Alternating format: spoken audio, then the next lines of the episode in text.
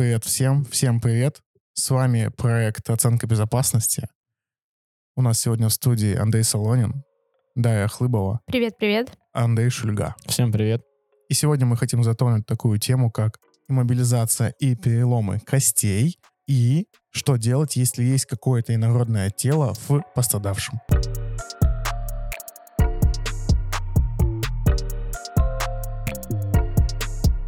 Скажите, пожалуйста, кто-нибудь ломал руки-ноги? Ни разу жизни. в своей жизни Я- ничего, я, тоже. ничего не ломал, только там вывихи были и растяжения различные. Ну, слушайте, У нас есть один я человек. специалист по переломам. Я до девятого класса каждый год себе что-то ломал. Стабильно раз в год.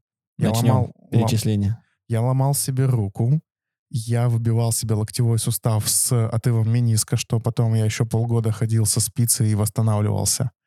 Потом на дне рождения мы так бесились, что я как-то неудачно оступился и лбом пропахал по столику, который, знаете, вот в виде пирамидки. Угол такой пирамиды, он сверху узенький, а низ расширяется. Я вот лбом прям вот так вот себе максимально рану расширил.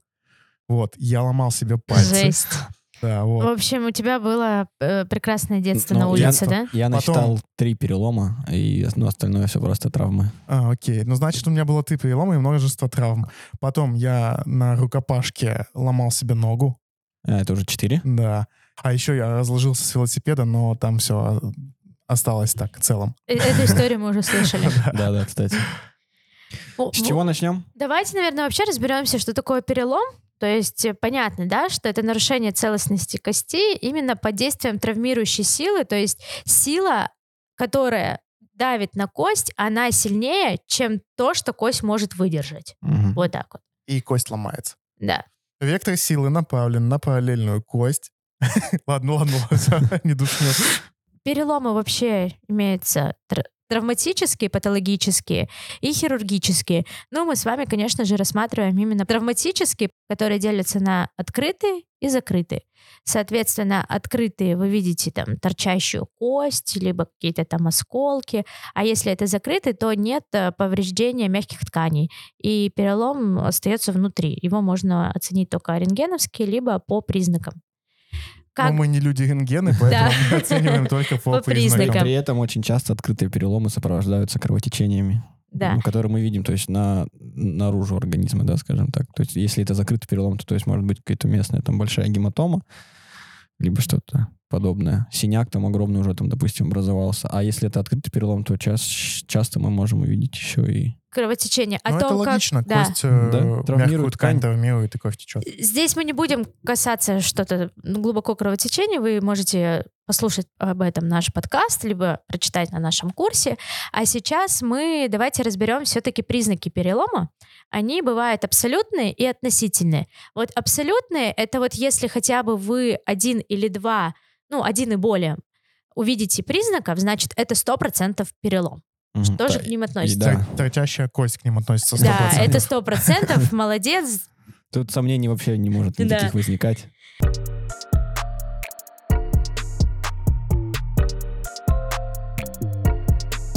Как теперь понять, что у нас имеется закрытый перелом? Это патологическая подвижность конечности в диафизе именно кости. М, Если потрогать немножко там чтобы, ногу. Чтобы было понятнее, что такое диафиз для Ну вот а, если взять ко- обычных гражданских Да. людей, скажем так. если взять, мы берем там руку, ногу, в них длинные такие кости. И вот как раз-таки весь периметр э, длинной кости, не, не читая ко- ко- концов, их, это и есть диафиз.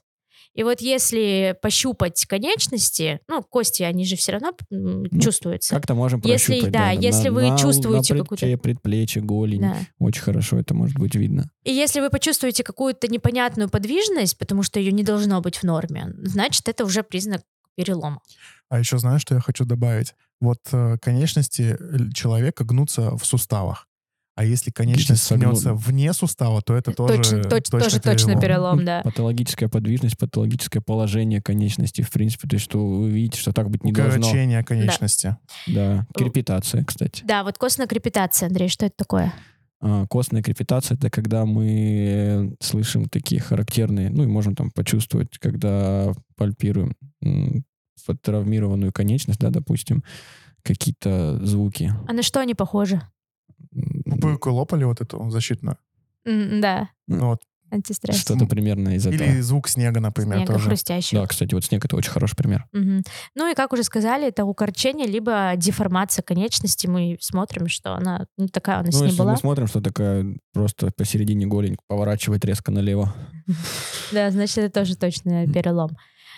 Это что касается абсолютных признаков перелома, а есть еще относительные. Это обычные признаки травм, это боли, отеки, гематомы и нарушение функции конечности. Мгм. Например, у меня был перелом ноги. Ну, да, Быть- давай, давай прям на, на примере. Прям, например, Да. у меня был перелом ноги, но перелом был такой, что у меня там какая-то маленькая кость э, треснула. Потому что трещины в кости, это тоже считается переломом. Мгм. И я не мог наступать на ногу. Я съездил, сделал рентген. Мне сказали, что ничего делать не надо, она так заживет, тебе нужно только уменьшить давление на конечность. Только Покой. покой. Меньше ходить, э, завязать немножко с тренировками. И у меня прикольная история была.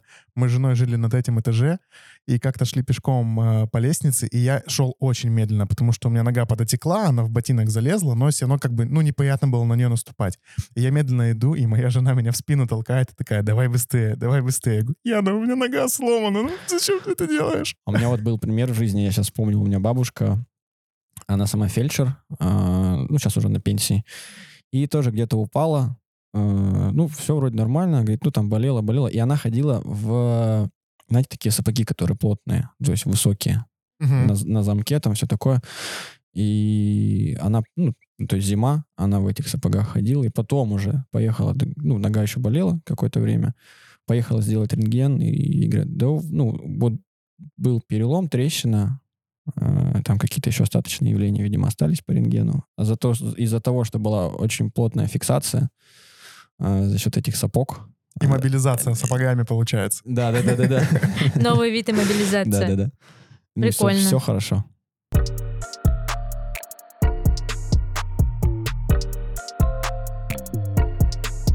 Перейдем так непосредственно к иммобилизации. Это первым Да, давайте. делом, что нужно сделать при э, подозрении на перелом. Э, Мы опустим, если, соответственно, у нас есть кровотечение. Понятное дело, что первым делом мы останавливаем кровотечение, потому об, что этом, это об этом мы обсуждали в прошлых наших подкастах, Да. которые можете послушать. потому что это более жизнеугрожающее состояние, и от перелома, грубо говоря, человек не умрет. А вот от потери крови, естественно, может. Если у нас это открытый перелом, то мы останавливаем кровь жгутом. А как вы помните, после наложения жгута и оставления записки о том, что мы наложили жгут, нам нужно иммобилизировать конечность. То же самое мы будем делать, если у нас есть подозрение на закрытый перелом. Мы тоже конечность должны обездвижить.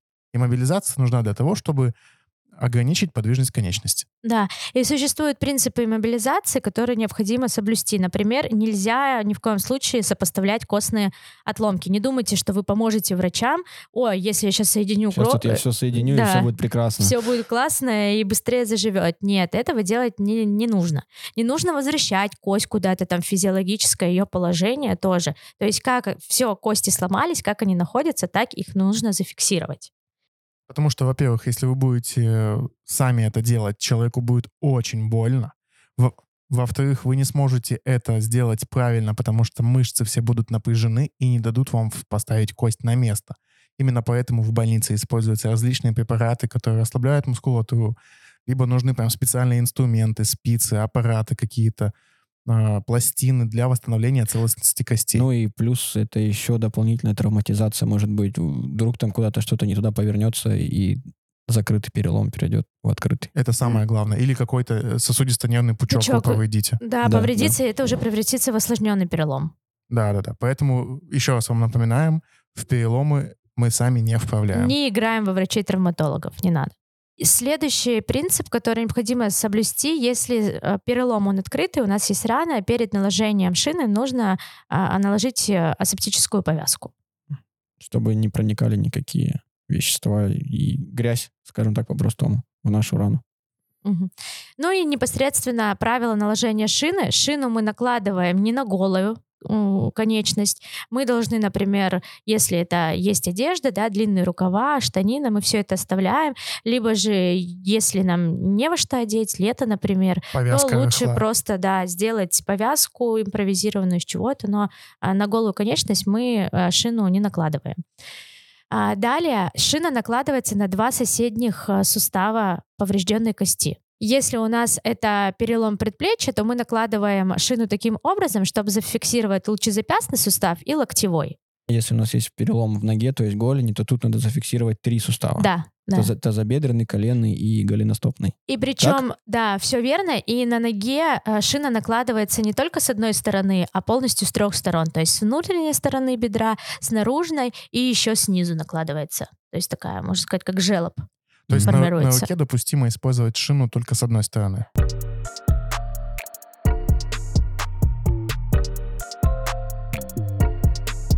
Почему накладывается на два сустава? Ну вот представьте, да, у нас есть кость, она разломленная, и у нас одна кость превращается в две кости которые вообще независимо друг от друга существуют.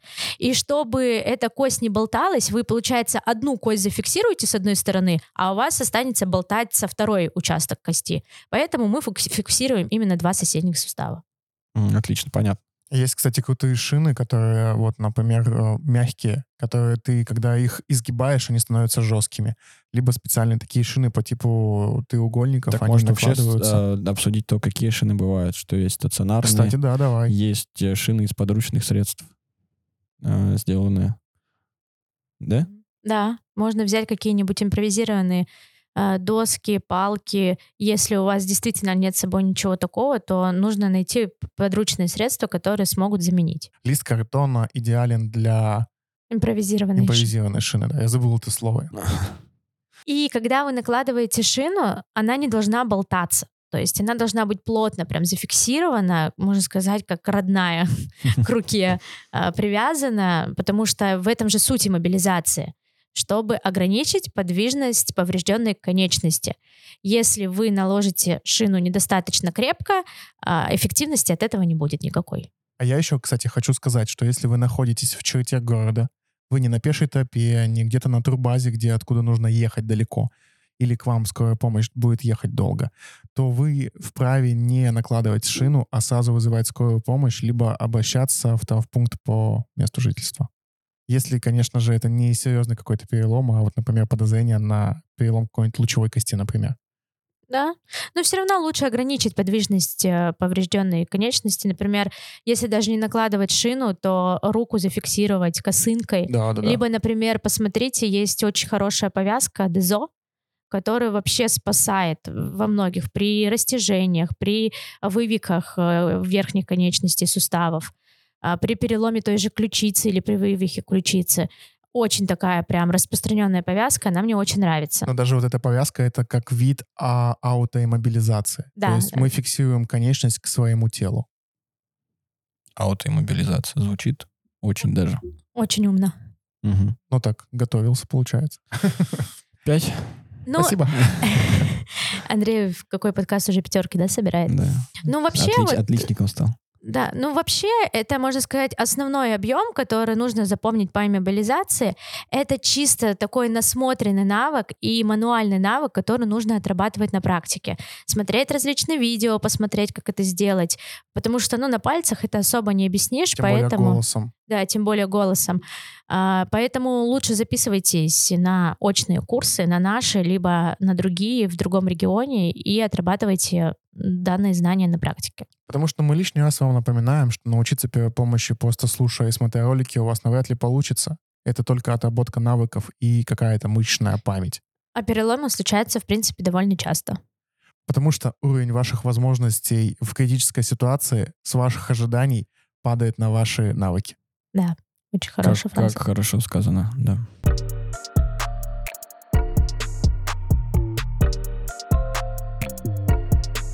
Давайте еще немножко затронем тему инородных тел. Вот особенно, да, распространенные фильмы, как показывают, там в приемный покой приносят людей там с арматуриной в какой-нибудь э, Ножницы в голове. ножницы да, в голове. нас же могут слушать не просто люди, которые живут спокойно, а, например, строители какие-то или Бушующие соседи. Да, тоже возможно. В глаз, например, чем-нибудь можно попасть. Ой-ой-ой. Совсем. Да, Ну или по заборам бывает. лазить можно, там на какой-нибудь штырь наткнуться. Да. Такое тоже бывает. У Распространенная нас история. был случай у, у одноклассника, они ехали в тележке с сеном, и там лежали вилы. И ему прям в бедро насквозь вилы зашли. Жесть. Ну вот, давайте обсудим, что же делать-то, если такое случилось. Самое главное правило, которое нужно помнить, ни при каких условиях не вынимать данное инородное тело.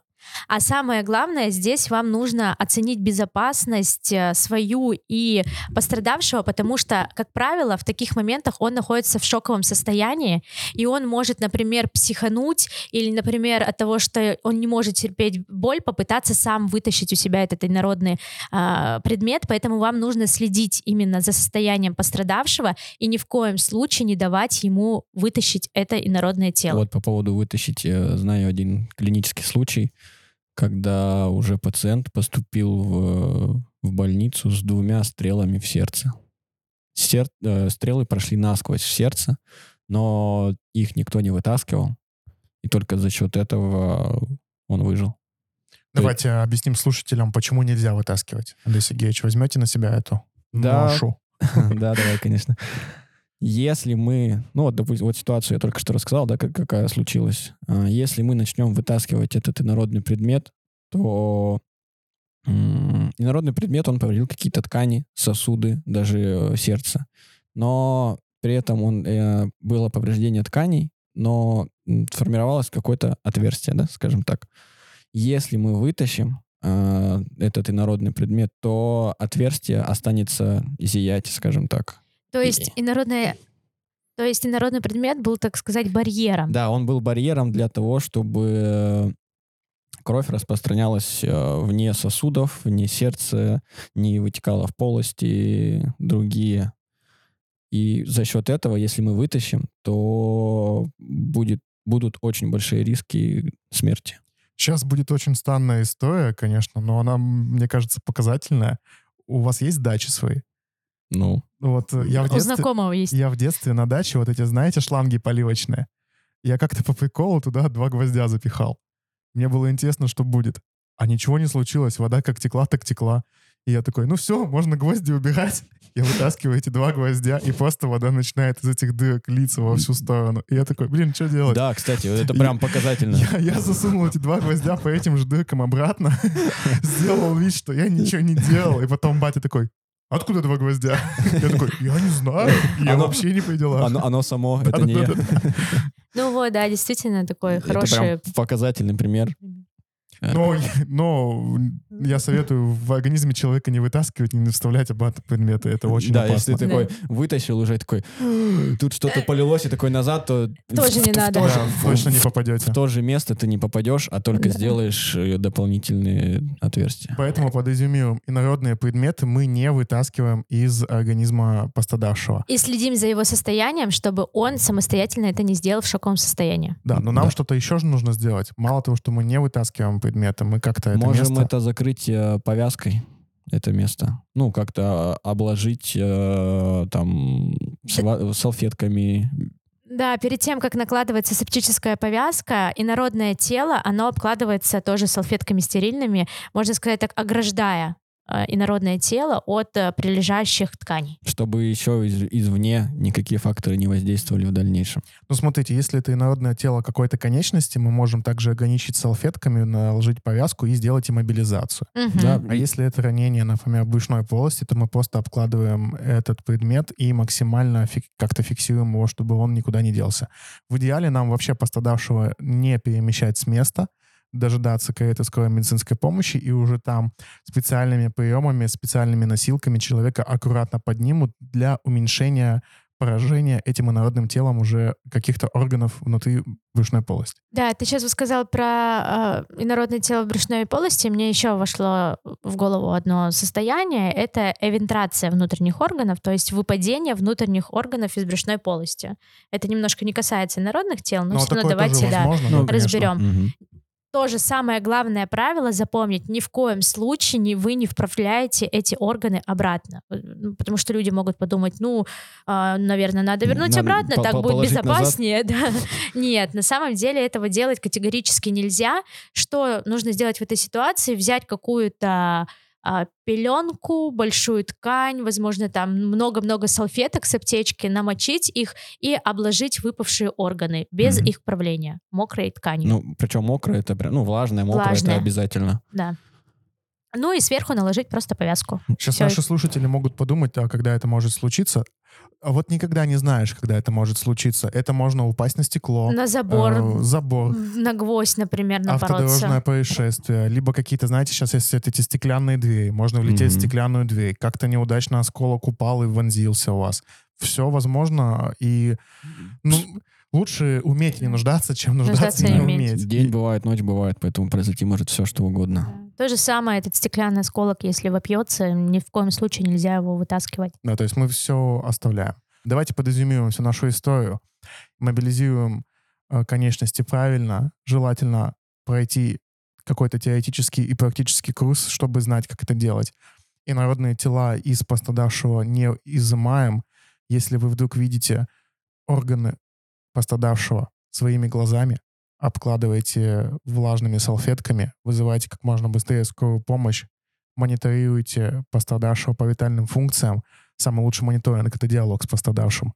Не перемещайте, не вправляйте и ждите помощи. Да, все. Все отлично, да.